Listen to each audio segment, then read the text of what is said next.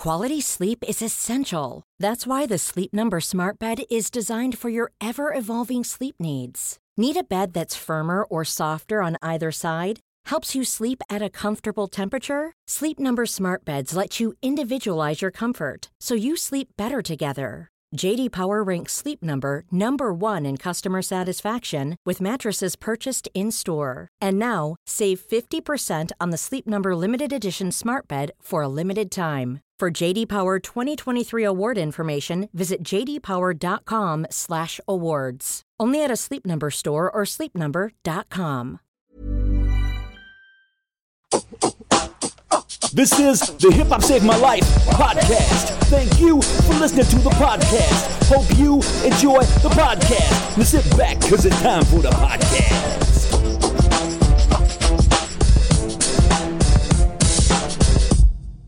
Welcome to uh, another remote episode of Hip Hop Saved My Life. Um, I don't know if this is good news or bad news, but uh, Rupert is not with us uh, today. We are joined by the sometime Hip Hop Saved My Life contributor. I don't know if contributor is the right word. Uh, ben Green. Hello, Ben. How are you? Uh, good. How are you? Nice to be back. Thanks for thanks for inviting me um, and being so keen to get me on again. Yeah, I mean, look, it has been a while since you've been on. I would also say um, Yeah. that you're here sort of by request, aren't you? And and not by my request, sort of your request, aren't you? Because th- th- there's a, there's a couple of reasons why Ben's on the podcast today. One is that Rupert's working on a film.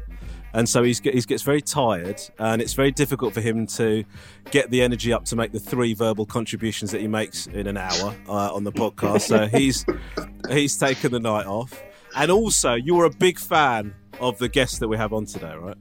Uh, yeah, big fan. Yeah, indeed. Am I, am I allowed to say? I, I won't- is it? You going to do some reveal? Is that? Do I, No, no, you can you can refer to him by name. I mean, he's sitting here watching us have this it's chat. weird. so- It, feels, it also feels weird is you weird. announcing that before having this chat because now I Oh don't right, sorry. Oh fuck, sorry. Should I have said that at the end?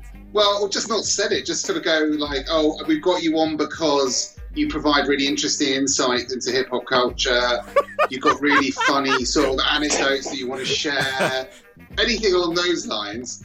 I think saying you've only brought me on because I've requested it because I'm a massive fan of Munya is an awful way to start this. I'd, I'd say I'd say the only person it's awful for is you. Really, I mean, it's it's it's it's great for me. It's certainly great for Munya. Uh, I think it's yeah. Yeah. I'm pretty happy with it. Um, yeah, no, I'm good. I'm pleased.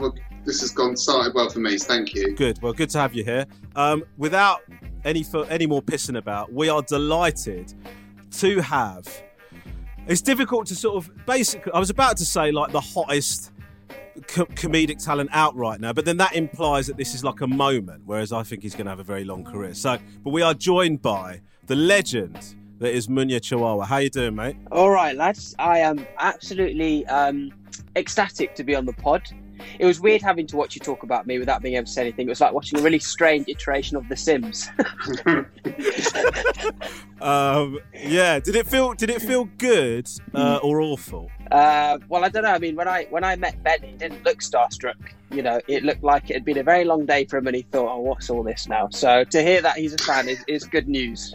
Yeah. Yeah, I, I, I, I am. a I mean, does it does it sort of? You didn't seem that fussed that's- that hearing that I was a fan. I guess it's not maybe on the, your top list of accolades. No, I think that's all I've been working towards. To, to be honest, sure. do you know what I mean? yeah, This is just a victory That's lap great. now. that's great. Yeah, M- Munya, the whole the whole long game of what Munya's been doing is to get you as a fan, and he's achieved it now. So, It congratulations. sounds like man. you also wanted to be on the Fucking great. podcast. It's two things at once. It's uh, Yeah, I mean, what, What a a day! day, Yeah. What a day you're I know, Munya. honestly, this is the, yeah, this is the victory lap at this point. But no, I'm excited to be on the podcast because I number one, Romesh, I, I love you, obviously. Well, hang on, that sounds a bit too romantic. I love what you do, Romesh, on stage, and so Well, likewise, mate. when I saw, uh, you know, when I heard that you did this podcast about you know hip hop, which I've listened to a few episodes before when uh, Rupert was on. Um, sorry, Ben, that wasn't a sort of indirect. it felt, it felt really unnecessarily pointed. sorry. It was utterly unnecessary. But considering the only thing you know about me is that I like the stuff that you do, to then decide to sort of single out my rival and competitor as the Anyway, ones you listen my, to. Listen, my point being, it's a fusion of two things I take much enjoyment from. So I'm happy to be here. It's amazing how quickly you can go off someone, isn't it? yeah. Uh, but no, listen, man, it's it's so good to have you on.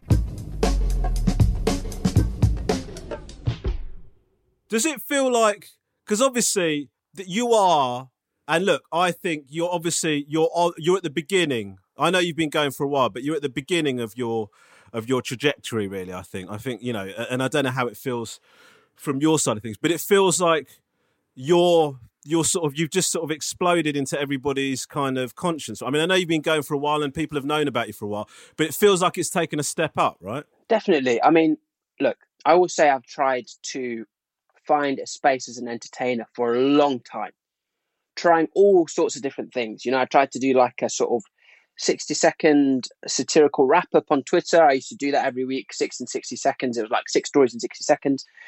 I tried being a, a fashion vlogger, which went awful. You know, I was I was very much trying to brand myself as, as the Zimbabwean Zoella, which was never going to work.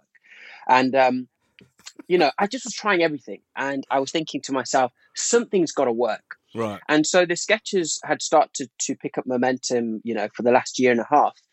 And I guess all it was is I was doing the same thing, but this time there was people around to watch it.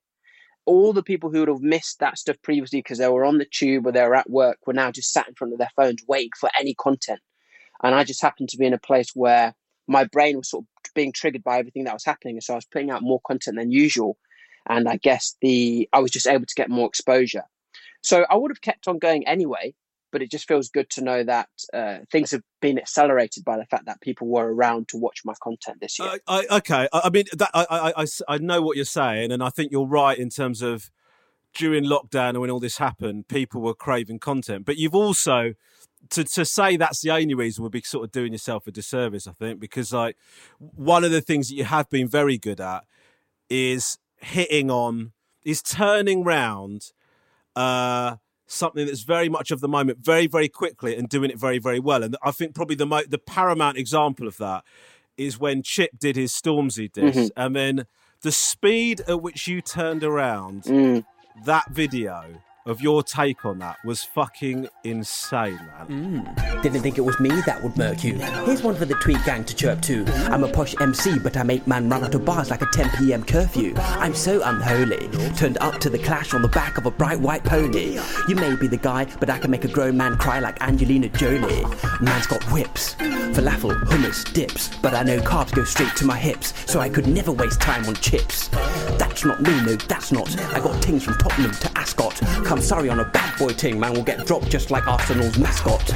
And if from your point of view was that just like okay this is we've got to get this we was it like all hands to the pump let's get this done as quickly as possible this could go big if we get this out quickly i mean is that what you were thinking I think it was more.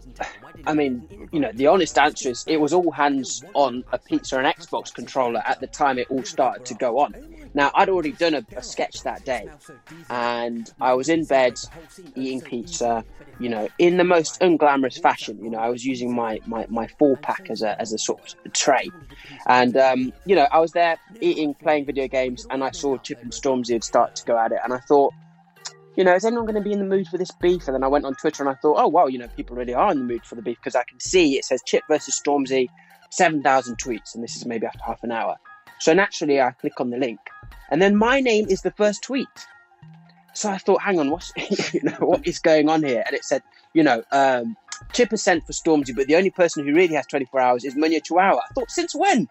You know, since when am I now having to, you know, why am I being roped into this? the, the most the, the most I've ever contributed to the rap scene is 60 seconds in a posh voice, and now all of a sudden I'm being asked to wade in.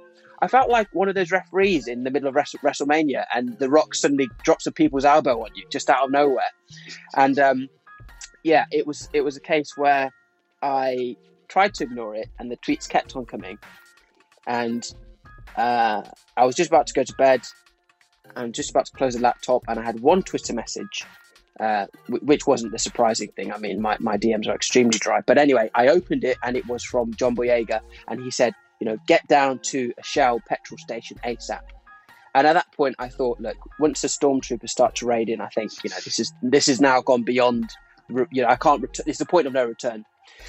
So I messaged my editor and I said to him, uh, because I obviously I needed help to film the video the next morning. So I messaged him. I said, "Look, I'm going to need you up really early tomorrow." And he said, "Yeah, no worries, man. I'll, I'll set the alarm for 8 a.m." And I was thinking to myself, "It's going to be a lot earlier than 8 a.m., mate." and he got the call at about he got the call at half two, and yeah, the rest is history. Um, it's one thing to do it in that time. It's another thing to actually do it well because obviously you've had a, you've had a DM from a stormtrooper. A lot of people are saying that you've got to do this. Mm. So then you've got the pressure of like you could disappoint, right? So was that does that does that play on your mind when you're doing it, or do you have to distance yourself from that and just do what you think is good, just try and please yourself?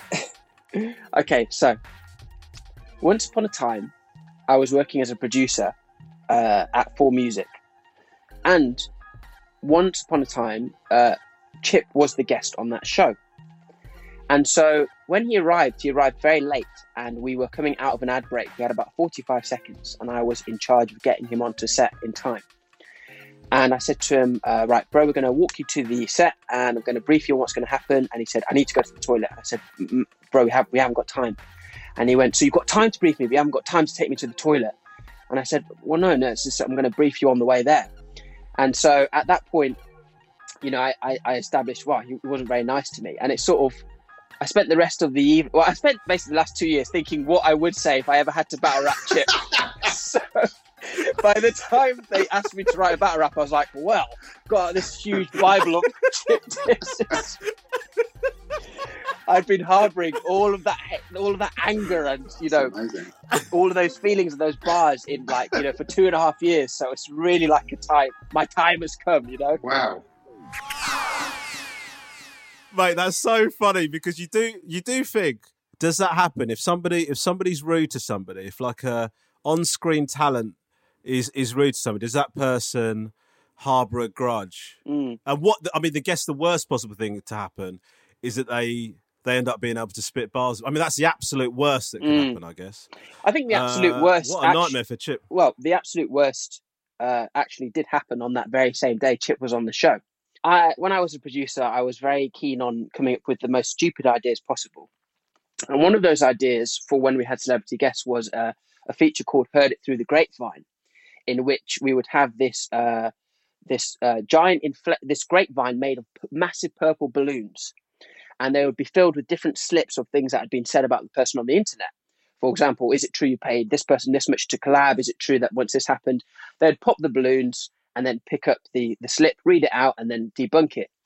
Now, when you've got people like, um, you know, Anne Marie or, um, you know, Sam Smith on the show, whatever, they're, they're used to doing stuff like that. So it's easy for them. Now, Chip was on the show and he was about to do this game. The only thing that had happened when I devised this game is I, I hadn't realized that to, someone would have to dress up as a giant, a giant grapevine covered in purple balloons, and it was me. so, having had that encounter with Chip, five minutes later, after him giving me daggers, I had to walk on covered in purple balloons and ask him to poke me so that little slips of paper could fall out. That's great. oh my god mate the magic of television Yeah, I just remember standing in front of him, dressed in these purple balloons and a green morph suit, holding a skewer, and just sort of telepathically saying, "I'm sorry, bro."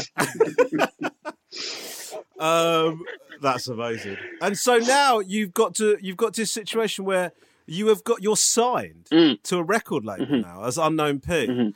How the hell did I mean? I don't mean how the hell that sounded like I was absolutely in disbelief. What I mean is, how, how did that come about, man? So, what I will say is that uh, in terms of putting out content, I put out videos for I put out two videos a week for over two years now.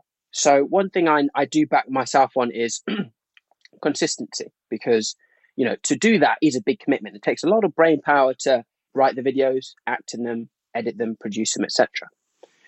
So obviously, some people were noticing this. Whether you like the character or dislike the character, you were noticing. Okay, he seems to be popping up quite a lot. Now, uh, when I dropped two of my Unknown P's songs during summer, uh, obviously there was a bigger audience to watch them, and so people would them. And I decided, oh, maybe I should do an EP, just a fun one. I've done a YouTube series at the beginning of lockdown called Merkin from Home, where people like, you know, Novelist um, and Big Zuu, Lady Leshurr, they've all got on the show. So I'm thinking to myself, hmm, maybe I know enough people and enough producers to make an EP. I'd received a message from this guy at uh, Atlantic, very high up, and he said to me, "I just wanted to say well done on everything you're doing, just regardless of." Uh, I just think your talent is going to take you really far. Just wanted to reach out and say thanks. There was no proposition of a of a music offer. Anyway, having read the signature at the bottom of his email, it jogged my memory when I was thinking about doing this EP, and I wrote to him and I said, "Oh, just out of interest, if I was going to do an EP, what do I have to do? I don't understand anything about music. You know, I don't know who, who how I make money from it." Da, da, da. And he just said, "I want to make the EP with you. I want to make this happen." And so, yeah, one thing led to another. For me, it was just getting the assurance that look, I understand that I'm not an artist. I want to do all I want to do is create something that is a moment doesn't sound crap and kind of does justice to the arc that I've been taking this character on, and then I'm happy. Whatever your goals are, cool, those are your goals, but these are my goals. And he said, Cool, that's fine. And then, you know, here we are. That's, I mean, So mean, what stage is it at now? Like, are you recording? Or... Uh, so I've actually recorded uh, five songs already. I signed a deal for I signed a deal uh, for for two singles to begin with because I wanted to see. Look, let's be realistic about this. If people like it, great. If they don't like it, no problem.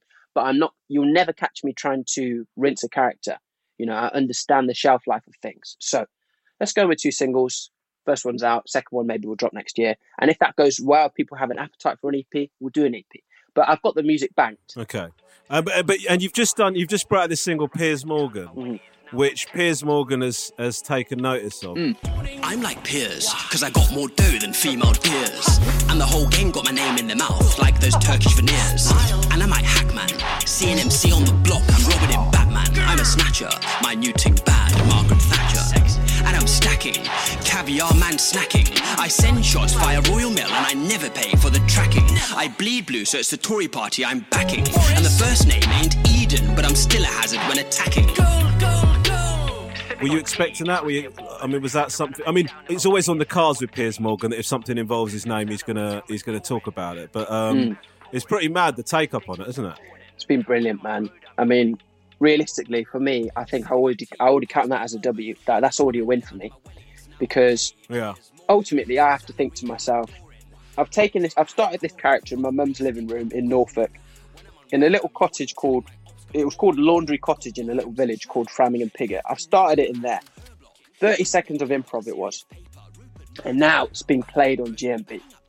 You know, Good Morning Britain. Already I have to just take a step back and say, yeah, that's the most I could have wanted from it. In terms of the track getting traction and stuff like that, it's an interesting one because it's all working to plan. My, the last thing that has to happen is for me to go on GMB, and then I can finally reveal this master plan of what I've done the character for. But I can't say it until then. But there's some there's something incredible about hearing, uh, about visualizing all the Dorothys across Britain nodding their heads along to me, singing about big sticks with the corn in. Oh, It's an interesting one, though, isn't it? Uh, it's an interesting one because one of the things is, you know, obviously we've seen, you see rap parodies, and you you, you see th- you've, we've seen a lot of that in the past. One of the problems that I think music fans have always had with that is that it feels like somebody from the outside kind of taking the piss out, you know, and it's it's kind of done without a, an affection for it. Whereas when you're when unknown Peter's do it, when you're doing it, it feels like this is somebody that actually likes the music, mm. but it's sort of taking the elements and, and, and putting a different spin on it. Is that something you were conscious of, or did that just happen organically? You know, how did that come about? I always try and put a lot of thought into my characters, and every character has a thematic backdrop. There's some sort of social issue being dealt with by the character. But in, in regards to what you say about my connection with music, you know, I was on Represent Radio for four years, which is a community radio station in Brixton. I was interviewing a guest. Uh, I would have a different artist on twice a week. Some no, actually, sometimes even up until four guests per show. So I was meeting all kinds of artists, spending my weeks researching them, going through their old tweets and Instagram photos just to learn stuff about them, to appreciate them, to give them the best interview. I always wanted to be the guy on the show who would give artists the best interview they'd ever have. So I do have a vested interest in the in the scene, in the culture. When I devised the character, I was really toying with issues of class and racism and uh, you know prejudice because ultimately, in a nutshell, at the time that the character was conceived, people were demonizing drill. They were saying, look, drill music is what black boys listen to, and then they walk out the front door and they kill someone. That is you can you can boil down the the the, the narrative of the British media to that. Meanwhile, I'm seeing videos of you know kids in private schools absolutely loving Homerton B or whatever you know whatever drill was charting at the time, and I'm thinking, so what about these kids then? Why are they getting the pass? And I thought, cool. If your theory is that anyone who listens to drill does X, Y, and Z, let me embody one of these posh kids, and let's see if your theory still stands when we are kind of uh, you know when a posh person is performing drill. Now the character goes beyond you know rapping in a posh voice. Like there's there's hidden meanings and stuff, which I'm still waiting to talk about um, if we ever get onto GMB. But the point is, when you listen to Unknown P, if you're laughing at the bars, great. But if you're understanding that there's some sort of deeper uh, uh, commentary on class, then that's also good. Because if you've ever said, "Oh, I like Unknown P because I I I, I can relate to the bars," or "I like the way he says them," maybe you're part of the problem. Because the fact is, a lot of the time, I'm literally saying what real drill rappers say uh, but it's disguised in a posh voice. Yeah, and and how do you? Because you raise an interesting point there, because this is something that is not just unique to drill. You can you can take it back to when you know hip hop beca- like really blew up in the nineties and stuff. Is this this so, kind of this argument about the fact that the music is representing what is happening, Mm. but it's being consumed by people who are who are completely detached from that, and so there's a kind of a, a voyeuristic element where you're kind of enjoying this kind of these kind of violent lyrics by a community that you have absolutely no connection with. I mean, that is is that is that something that's in the forefront of your mind? I mean, I guess it is from where Unknown P is coming from, but I'm thinking a lot about the time when I remember this very clearly. It, it was the year that Britain decided that they liked grime, and the Brit Awards. Uh, there was this there was this one guy who worked on our radio station called Reese who did this amazing sketch during the Brits that year, where he pretended to be Dermot O'Leary, and he was like. Um, so tonight on the show, we've got a bit of grime sandwiched between a bit of grime, and then we're also going to have a bit of grime after the break, a bit of grime, and a bit more grime. And it was like it, it, it, we'd gone from a place where people had said, "Oh, grime's very violent," you know, shouldn't be listening to that, to then realizing people it was kind of becoming really popular, and then everyone turned around and went, "Oh my god, I've always loved grime. Like grime is literally like literally, I I just I can't go without it," and so it was this process of again demonizing something, watching it become popular, and then feeling embarrassed for not for not uh you know for not being on that bandwagon and going, "Yeah, I love it too," and that's what I saw with drill. And so, in a lot of ways, Unknown P is also about that. People hated drill, start to chart. It was in all the clubs, and then you were uncool for not enjoying the music, and so people kind of squashed down their prejudices and went, "Oh yeah, I've always loved drill." And uh, you know, I was seeing a lot of that, and I just wanted a way of expressing it. You know, well, it's great stuff, man. And uh, I listen. If I can do anything, I've got no connection Mm. with the GMB. So, but if I did, I'd be, I'd get you on there, mate. I mean, I assume that's is that in the pipeline? Is that Yeah, is that I mean, looking likely? I think when I think uh, the posh drill rap is taking us uh, is taking second place to uh, the vaccination of a global pandemic. So I, I understand, but yes, hopefully before Christmas it will happen. So, is your eventual career goal to be so big that you would be number one over the pandemic? Is that kind of your Yeah. your eventual kind I of think target? the day that uh, everyone wakes up and doesn't think about COVID, but instead thinks, "Oh yeah, I wonder who's, who unknown P's clarting this morning." That's when I know I've made it.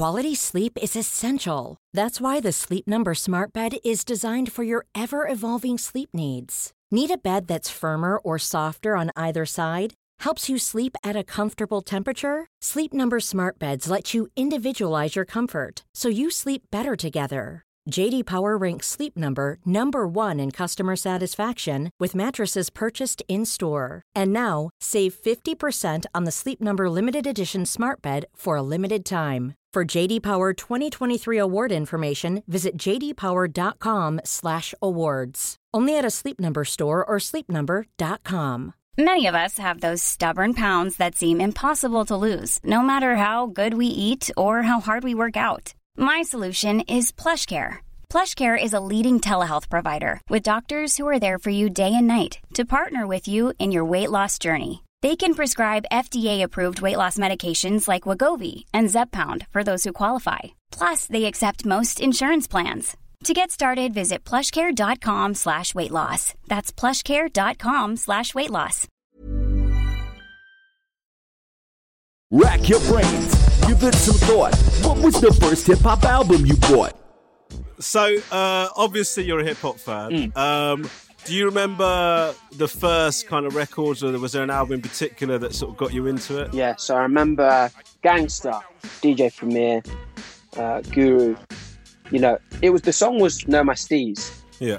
And I remember hearing the instrumental for that and and just loving how um, it was repetitive, but in a way that kind of it, it sort of made me almost start to freestyle because you know I wasn't trying to predict what the next direction of the music was. I knew that the beat was constant, and then hearing him rap over it, and he's always for me, uh, Gang Starr has, have always been this combination of great beats, great punchlines, and also sometimes there's some there's some real storytelling in there.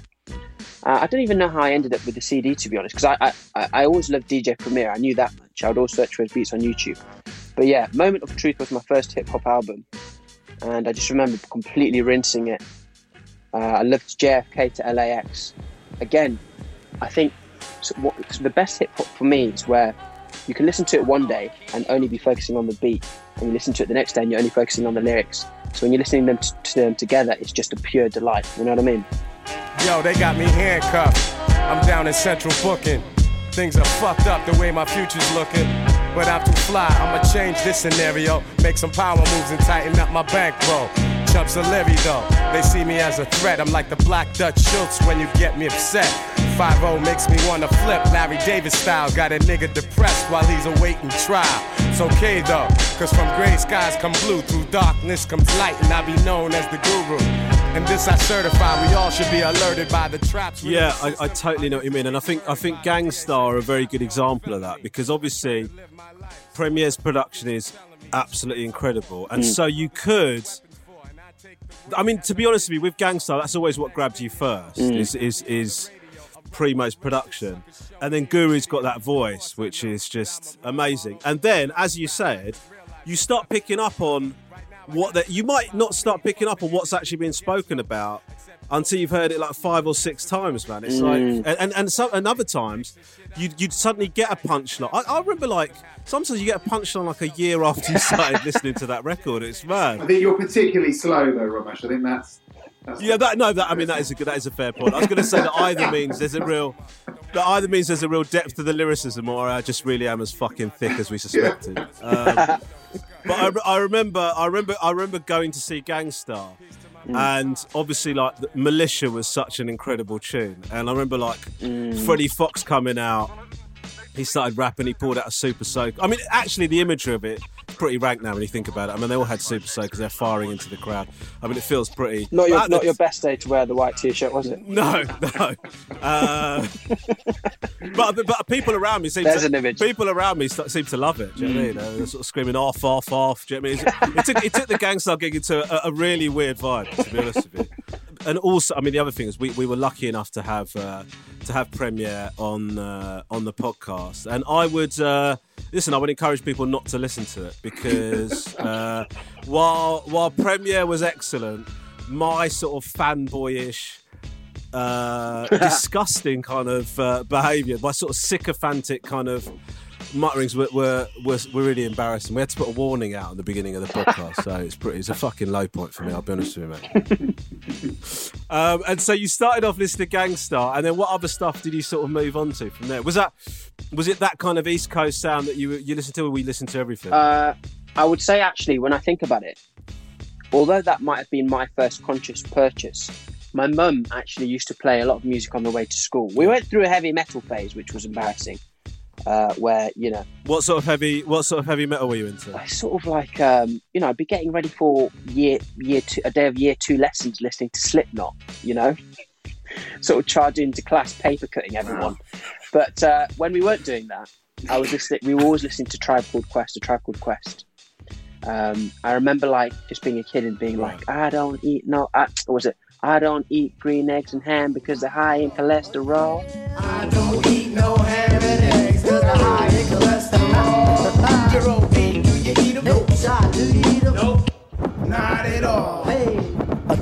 A tasket. What's in mama's basket? Some veggie links and some fish that stinks. Why, just the other day I went to grandma's house. Smelled like she conjured up a mouse. Eggs was frying, ham was smelling. In ten minutes, she started yelling, "Come and get it!" And the getters look good. I said I shouldn't eat it. She said, "I think you should." But I can't. and then you know just it was stuff that we could repeat so you know tribe called quest um, i then sort of transitioned from them into the Pharcyde i then went through a phase of really loving uh, Talib Kweli, who even now you know we talk about me- meanings looping back around i was having a day uh, just the other day because i'm moving to a new flat which is why there's a mattress on the wall If this is not just this is not my anger room uh, you know and whilst we were moving in, I just remember being bombarded with work, and I had deadlines for brands I had to hit. I had sketches I had to do. I had this bloody, I you know, TV cabinet I had to assemble with like a kitchen knife because we didn't have any screwdrivers. And in that moment, whilst I was sort of on all fours, riddled with splinters, I remember this song by Talib Kweli called "Everything Man," where he's talking about um, everyone wanting everything from him from all different directions. And yeah, sometimes it takes you know assembling an IKEA piece of furniture to really sort of bring out the bring out the lyricism in a Talib Kweli track. Yeah. Becomes of a dream deferred that never makes it to the world to be seen or heard? Do it breathe? Do it got a heartbeat? Is it alive? Do it leave? Only to become a star in the sky? I believe. Scratch that. I know this ain't my full potential. Only using 10% of my mental on instrumentals. But incidentally, my energy heavenly. Can he be so ill? There ain't no pill on the remedy. The maker of memories possess the recipe. I mean, he's someone that like I, I think I've listened to like the Blast. I think, thinking, I know I took the piss out of you, Rob, but like I thinking about the Blast. I've probably listened to that track like over a thousand times. I was thinking, I actually don't really have a clue what that track's about. Like, I don't think I've, I don't. It's mm. it, he's so it's so dense, isn't it? And like, yeah, he's a, he, he's amazing. But like, you have I think feel like he's one of those people you have to actually study and like you can't. Yeah, if you have it on in the background, you get very little from it. You really got to like properly go in deep with him. Hundred percent, man. It's one of those things where sometimes it depends what mood you're in. Because I, I I don't know how accurate this is, or wh- whether there's any studies to to actually provide clarity of this. But I have mates who always seem to exclusively be able to pick out lyrics from a song. Me, I barely ever remember lyrics from a song. yeah. I just remember how it makes me feel. I just remember how what mood it puts me in. And so people think people think I'm, I'm less of a music fan, but I am. Like there's some songs I listen to a thousand times and I still don't know the lyrics. we were doing i don't know if you remember this ben but we we um ben and i were filming in america. We did a show in, in the states and one of the one of the things that we were filming we went to a lupe fiasco gig. And the whole thing was like me trying to the whole setup for it was i was trying to basically make friends with lupe fiasco. That was a, that was the whole setup for the thing right? And so there Mm. was a bit where i'm sort of stood by the side of stage and he said to me i'm going to bring you on in a bit right? And i love lupe fiasco right? Love him and then there was a bit where he was like he was he walked up to the front of the stage and he was handing the mic to to members of the audience in the in the front. And they were spitting like word for word whole verses from his tune. And i and Mm. instead of enjoying that i just shit my pants that that was going to happen to me because i knew that i wouldn't be able to do any of it and, and and you sort of think that it'll make me look like such a non-fan, but I totally relate to that. I am such a fan of it, but it mm. is Unless it was Go feeling, it's Gadget like the- Flow, that's probably the only one you could probably have done. yeah. Or Chris Martin's bit in Superstar. Yeah, yeah. Yeah, exactly. you know what? You're joking. That's the bit he got me to sing. I mean, you're taking a piss. It's one of the worst things I've ever heard was Rom singing that to a stadium full of people. And then shuffling to the back of the stage. Oh god. Oh, that's hilarious. It was. It was so bad. It was bad. It was bad.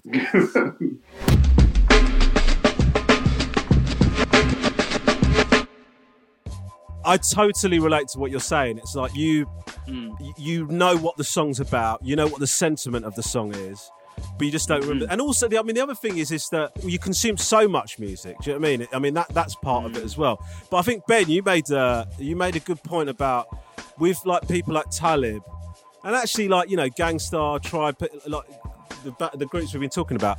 You do have to listen to them. Do you know what I mean? Like you can obviously you mm. can have it in the background, but if you want to get what you really want to get out of that song, you got to actually you've got to make that the main thing that you're doing. Do you know what I mean? It's it's not a mm-hmm. background. It mm-hmm. can be a background Yeah, just what is the blast about? I can't. I can't. It's like that's probably the most. But I honestly like. I can remember like little like lines. I he, I know he gets his name mispronounced. That that's the mm. bit that really. Uh, but apart from that, couldn't tell you what it's actually uh, about. But I love it. I've got to be honest. I was just very scared that you were going to start to do some of his lines. I, I just thought it would be too. My, my, my arsehole would completely close up from the just the awkward. But awkwardness. of Lupe. Lupe, uh, Lupe Fiasco is kind of different because he started and it was much more accessible. He just then became unbelievable. Like, yeah, he just he just sort of went fully conscious into to like, yeah, he kind of got, became much less penetrable. Yeah. I find it hard to listen to very conscious rap for long spans Yeah, because it's just this bombardment on the brain. yeah. You know, that's Yeah. why sometimes I do lapse back into. I'm not really sure if you categorize it as hip hop, but like some of the modern stuff, which is just quite monoton- uh, monotonous and droning in some ways. Sometimes I fall back on that, and I'm absolutely gutted because I fell asleep to Gunna for one night, and I'd had the track on repeat, and it completely skewed my Spotify Wrapped, and makes basically it's given me the, the, the music taste of a 14 year old hype beast.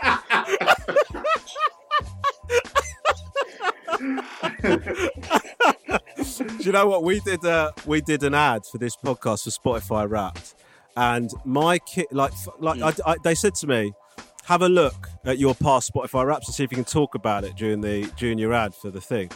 Last year, my number one listened to song for 2019 on Spotify mm. was "I'm Not Evil" by Tiffany Haddish from the Lego Movie 2 soundtrack because my kids are just on it all the time.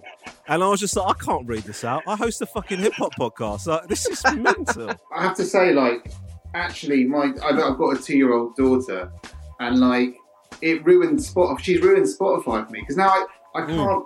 I, all that comes up when I look at it is Cocomelon and like kids. So so actually, actually, genuinely stops me li- listening to music now because like my it's just full of hmm. shit. Yeah, don't have kids. Hmm. on the on the on the other hand, though, what you can do is you can freely listen to like Willy Bum Bum whenever you want. Yeah, that is nice. You know, you can just blame it on the kids. Undercover. So there is an upside. Yeah. Hey, man, what's your favorite hip hop album? In terms of like your favourites, who would you? Is there an album that sort of stands out to you as kind of your your favourite of all time? I know it's a tough question. We ask it to everybody. No, no, yeah, yeah. I have a friend called um, Trent who's an absolute music head. You know, you it's really hard having a conversation if you ever go around his house because he's always got music on so loud, but he loves it. He lives and breathes it. And he uh, sometimes gets on the verge of just straight up punching me in the face because I do this thing where I listen to music. And when the song starts, I skip straight to the middle to listen to a few seconds in the middle, and I decide in that moment whether I like it or not.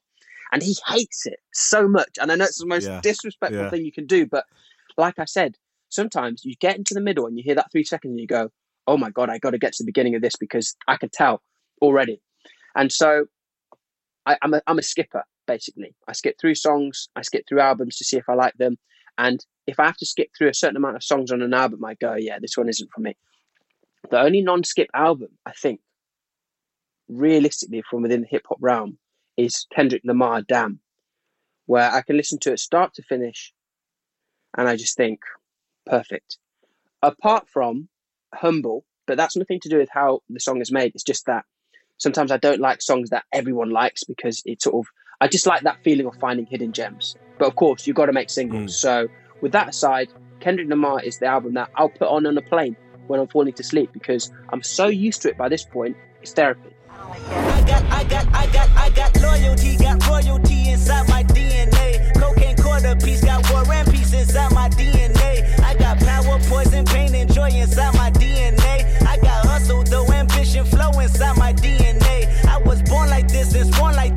immaculate conception. I transform like this, perform like this, wish out you a new weapon. I don't contemplate, I meditate, then off your fucking head. This that put the kids to bed. This that I got, I got, I got, I got realness. I just. I mean, it's a combination of because you sort of talked about conscious rap. I mean, Kendrick has got a message in his lyrics, but it's a, it's um, it doesn't come at the expense of his stuff really like banging, right? I mean, it's like you don't feel like you're being hit over the head with a message because there's musicality to it. The guy's like next level in terms of his lyricism. The Mhm. way he puts songs together is so incredible. So it doesn't quite feel the same as as other stuff like that, does it? No.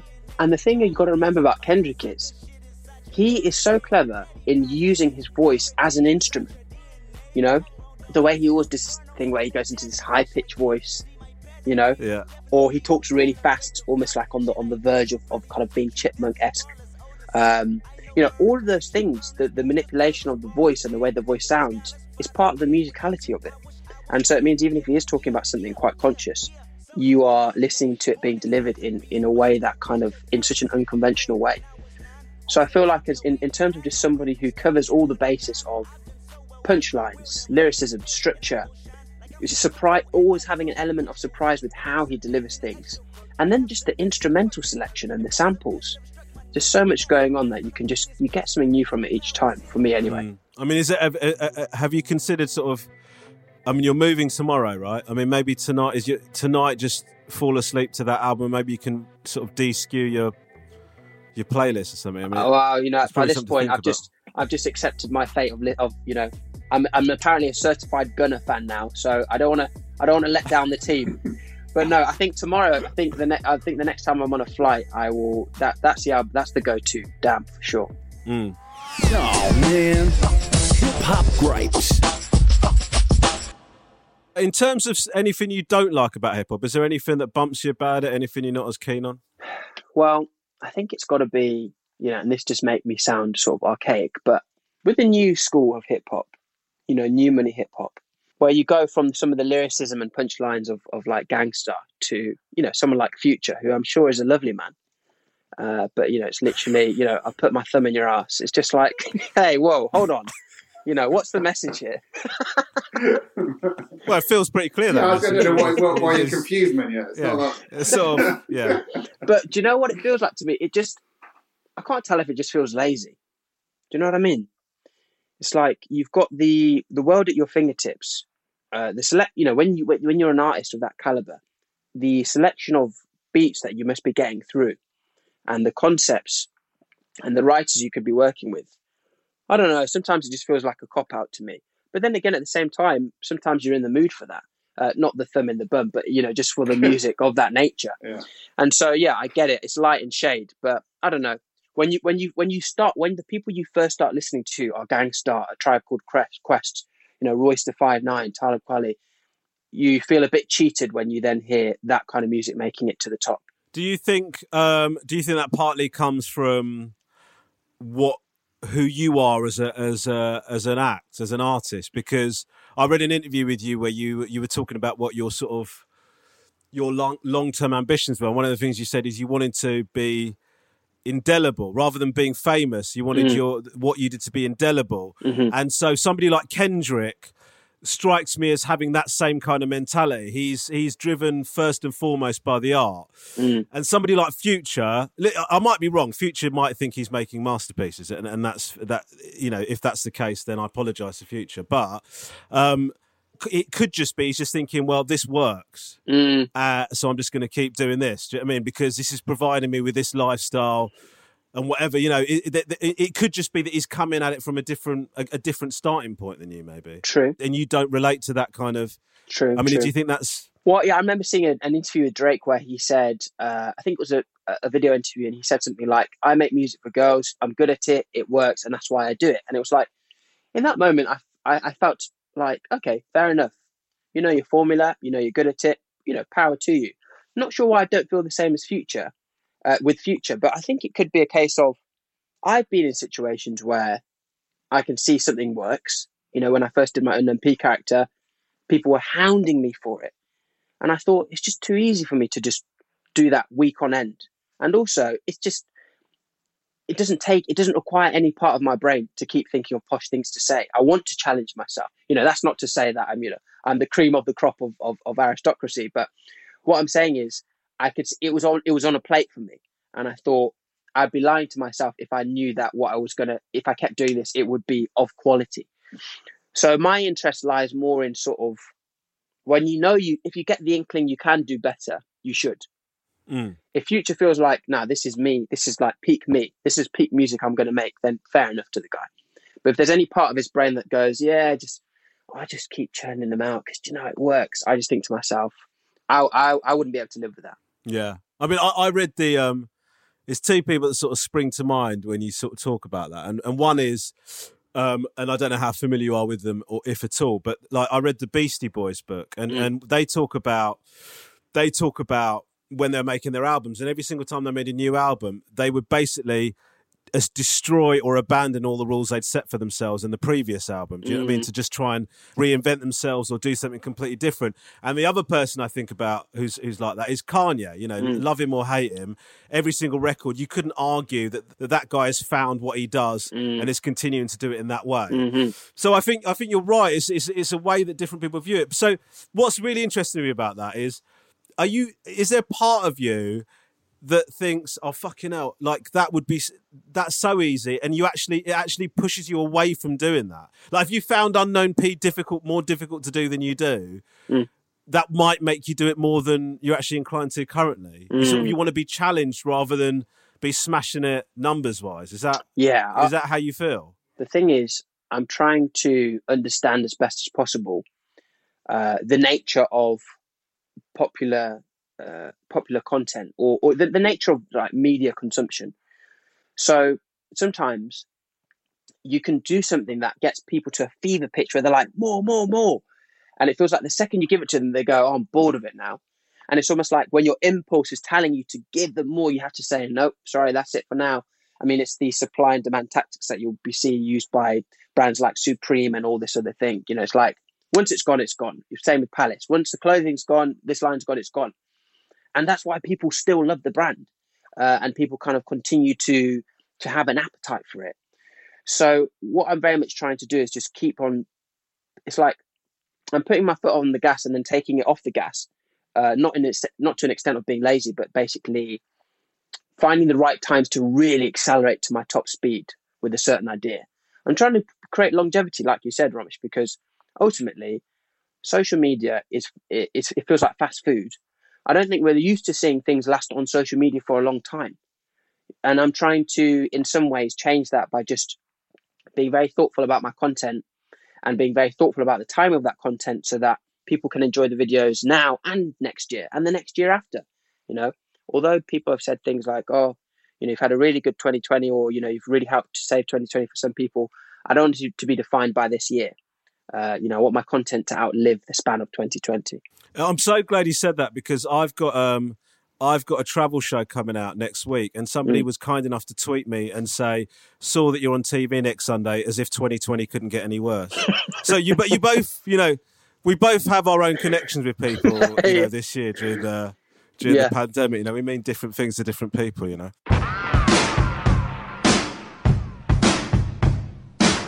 Have you been to many uh, to much live hip hop? Have you been to many gigs and stuff? Um, let me think. So my first ever, uh, my first ever gig was actually Tinie Tempah, and it was a festival called uh, Underage Festival, which you know leads you to question the motives of the person organising it. But anyway, um, Yeah, yeah. uh, it's a weird festival to gravitate towards. Isn't it? it is. Um, you know, I was probably just, uh, I think I was like in year nine. So we went there.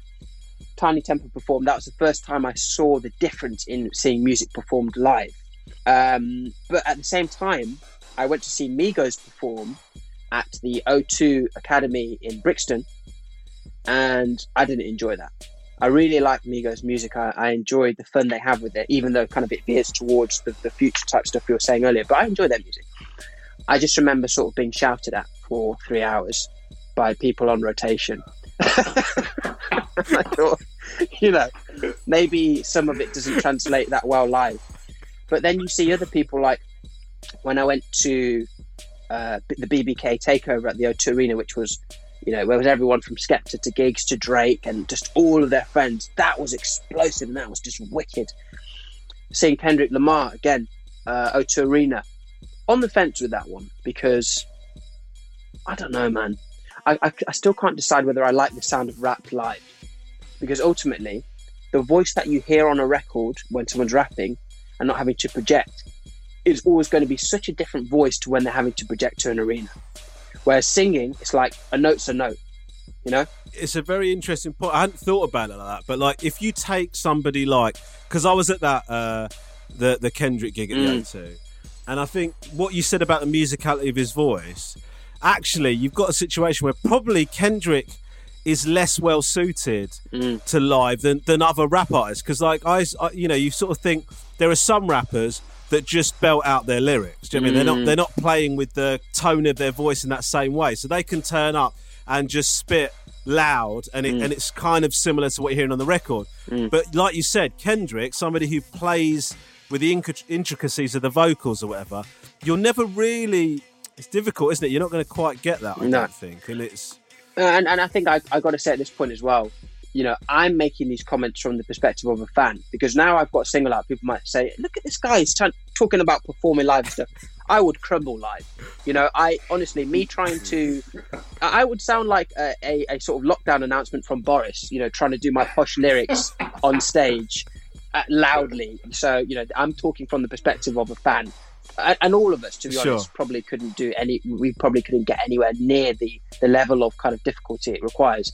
But yeah, as Speak a for fan, yourself. Speak for yeah, yourself. Sure. sorry, Go Ben, for yeah. ben, Yeah. Bendrick Lamar over there. really, really uh, slam you on the front. oh, Kendrick Lamar fucking hell That's going Mate. straight on the LinkedIn after this, isn't it? yeah. Yeah, and you're not. You, there's no credit either. Don't think you're getting a credit for Yeah, this. yeah. That is going to be on a Tinder profile somewhere soon. that. Oh, Um, God. no, I know exactly what you mean. I know exactly what you mean. Mm. Um, and uh, what are you listening to at the moment? At the moment, I'm listening to a lot of Teyana Taylor because she's a really interesting one as well. Now, I think she'd fall within hip hop, but incredible voice. She can rap. The instrumentals are incredible.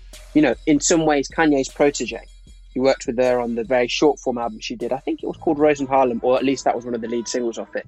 She's just incredible, and her her album, uh, the album, is is just again. There's just so much.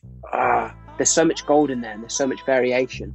More than a little bit, more than a little bit. But I ain't calling no names out, no, no free promotion.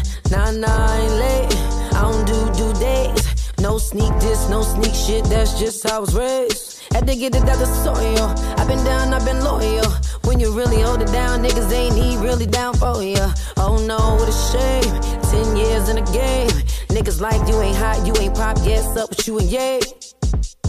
Also, been listening to a lot of. Um, for some reason, I got really into Fetty Wap again over lockdown. Oh, really? Again, t- if you want to be talking purist hip hop, you may not fall into that, but I really enjoy what he does with his voice as well, and um, you know some of the instrumentals he uses. So yeah, I think lockdowns lockdowns brought a lot of the, kind of a mix for me. There's a, there's one artist I really love who I'm not, I wonder if either of you have heard of him. It's called Lancey Foe. Have you ever heard of him before? No, I don't know. I don't know. I don't know. It's very new school, but in terms of like we talk about people who you're drawn towards because of the way their voice sounds. So you know, I might usually listen to like a DWE or a President T. Uh, Lancey Foe is like that, and I think when you think about the stigma attached to being unmanly in London, for instance, everyone wants to put on this deep voice. Da da da. I don't think he's too much bothered by that. Uh, obviously, you know, the themes of his music are still very masculine, but in terms of experimenting, it's a very sort of rock style, uh, a rock style um, interpretation of hip hop, which I really enjoy. Don't talk back, relax. We chop off your leg and we chop off your hand. We go get Gaddafi Saddam. We try to talk, but you didn't understand. Militant soldier, man, Alki man. Came with a black telegram. You must forgot where the fuck I'm from. You must forgot what I'm on. You must forgot yourself on IG, tapping and scrolling along. I was saying no to violence. I had my shank alone. You got pagans and you're fighting, but you're doing it wrong. How could I beef my brother shit? How could I beef my blood? How could I beef my brother shit? How could I beef my blood? So I'm just trying to find new ways to kind of. I try to steer away from mainstream stuff as much as possible, just to make sure I'm really kind of exploring music, the best that's out there. You know. And then how does that relate in terms of because obviously with your videos you're putting out Mm. stuff that's very of the moment, you know, and so I guess you have to be across all of that stuff. Do, do you have to Mm. do? Do you listen to stuff and and uh, immerse yourself in stuff for work reasons over and above um, enjoyment reasons, or or does it tend to be that they coincide? To be honest, I do. I, I really enjoy what British music has to offer in the sense of there's always a debate of oh US or Britain. I, I, I think I think we're sick. Do you know what I mean? Like Headie One's album came out, I listened to that. Uh, is out, Giggs's tape came out, I listened to that. You know, I always try and listen first, just just so I have an opinion on it. But I do immerse myself in that world. But but it doesn't feel like a laborious task because I take a lot of enjoyment from from UK music. I think you know we've just got a different caliber of producers and lyricism, and um, you know the way that Brits use words and structure sentences and semantics and all of these things is very unique to us. And so I, I enjoy kind of I, I think you know Brits are intuitive poets, I'd say. And so sometimes there's something you get from listening to, to British, you know, to, to Britain's iteration of hip hop.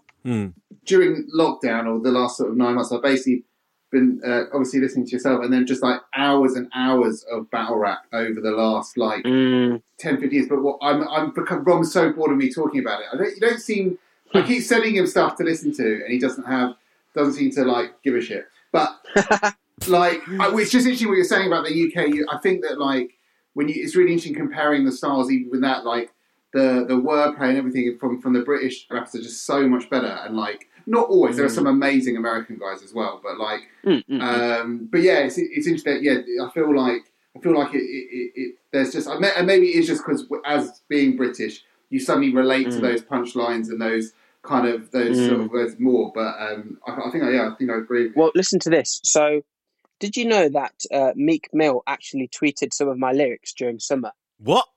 Really? Yeah. So let me explain what happened. So last year I did my fire in the booth with Charlie Sloth, right? Yeah. It's like uh, I, I thought that was going to be the epitome of the character, Yeah. being able to do a real fire in the booth, and I was kind of really scared about how it would be received and stuff. It was great. People were really nice about it, and I thought, brilliant. Okay, cool. It's had its it's had its moment. Probably die down now, but it didn't. This year, for some reason, the Americans found it, and they didn't understand that I was a parody artist. So they thought, "Oh my god, look!" They were like, "Look, everyone, look at this British guy! Like they literally rap about crumpets and tea." And yeah, the first bars of the of the uh, freestyle were, you know, riding round in a rover. If I see then it's over. I'll send man straight to Jehovah when I take shots like M Sharapova. And yeah, Meek Mill tweeted that, and I just thought, what? My mind was blown. Bro, you have to read the comments under the fire in the booth now. It's all Americans, and it will be like, you know, unknown P doesn't um, break and enter. He like he forces he forcibly in, infiltrates with polite intentions and stuff. It's like just loads of memes in the comments, and it's That's so great. And that's why if lockdown wasn't happening, I would just say to a production company, let's go out there and literally do a hip hop tour of America as unknown P, and just see how how many of these people we can hoodwink. That is crazy. man. That would be that would be an amazing feature doc. Mm. So Munya, uh, we're almost out of time. Mm. Um, what is uh, what is next for you, mate? So, um, I think that next year, hopefully, will be the year that I can just take some of that 60 second comedy and take the kind of the rapid sort of gag rate and the really tight production, but maybe mu- move it to something long form, like a TV show or a Netflix special or just something a bit more long form to bring the characters to life a bit more. Being able to do that, uh, you know, the Piers Morgan single, and just for people being able to see what would happen if we had money to make a music video and we recreated this well we, we created basically like a sort of mafia-esque shootout where you know the guns were firing out pan chocolats and stuff like that and we were having a sword fight with bentley keys that just made me think okay cool with a bit more money these videos could actually be sick Yeah. but seeing people fall in love with some of the characters that I've just made in my little living room, drawing on, you know, silly tattoos with marker pens and stuff, that like that low budget, the, the love they have for the low budget stuff I've done makes me think, okay, don't change the formula too much. Um, so just finding a way to kind of, I don't know, a, a more glossy version of what I have been doing. And uh, you know, if, if people want more music, then there will be more music. I really enjoy making music, um, and I really have a, a newfound respect to musicians because of how difficult it is. But yeah, I, I have no intentions to let up, and I just want to keep pushing the bar and uh, you know keep exploring satire because I never thought I would ever kind of step foot within that arena, but it feels like I've got like a toe in at least, and I just want to really establish myself in that realm. Well, um, I mean, mate, you're absolutely smashing it. And if you haven't checked out Munya's stuff, um, obviously not just Unknown P, all of the stuff he's doing, it's fucking brilliant. So make sure you do check it out. J- JLS, all of that. Um, You missed my uh, self-deprecating JLS. no, I liked it. I liked it. You just didn't laugh. Okay, fine. I get it. Well, it's been great. No. I think we actually thought it was JLS. Sorry, yeah, that's. No, actually, uh, yeah. Part of me thought, "Fuck me." Was this? Is this? Was this guy actually in JLS? And I've like fucked this up. I can't. I can't believe I haven't. Um, I haven't acknowledged that. Um, uh, ben, has it been? How's it been to be on with Munya? Have you enjoyed it? Did you? I think you handled yourself all right. yeah, I don't think I. Well, I don't know. Was I all right, Munya? Was it all right? Didn't. Well, it wasn't. Put it this way: it wasn't a, a Romesh uh, DJ Premier moment. Okay. I know if there's a We held it compliment on this together. Yeah, you did. You did manage to. No, it's been good. You know, a lot of the time you don't get to. Um, I, I actually love sitting down and talking about music, and a lot of the time that's one of the time the, the things people don't really make time for. So it's been good to kind of just to reminisce about those car journeys, listening to tri- a tribe called Quest. You know, those were the good old days. You know. Yeah, yeah, yeah. Uh, yeah. Well, look, Munya, you've been absolutely brilliant, man. Thank you so much uh, for coming on Hip Hop Saved My Life. Um, and uh, I hope you enjoyed Ben. Why do you have to end it like? What a weird. Yeah, that's. Uh, You started it weirdly. that sounds like an and- OnlyFans review. Awful. It is only yeah. That's what they say at the end of an, uh, of an OnlyFans subscription. Have you enjoyed this service? Uh, Three stars. Yeah. Well, um, thank you, Munya. Uh, this is me, Romesh, saying bye, and also goodbye from uh, Bendrick Lamar. Thank you so much. Peace out.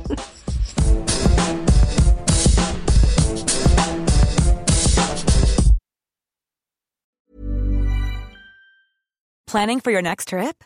Elevate your travel style with Quince. Quince has all the jet setting essentials you'll want for your next getaway, like European linen, premium luggage options, buttery soft Italian leather bags, and so much more. And is all priced at 50 to 80% less than similar brands. Plus, Quince only works with factories that use safe and ethical manufacturing practices. Pack your bags with high-quality essentials you'll be wearing for vacations to come with Quince. Go to quince.com slash pack for free shipping and 365-day returns.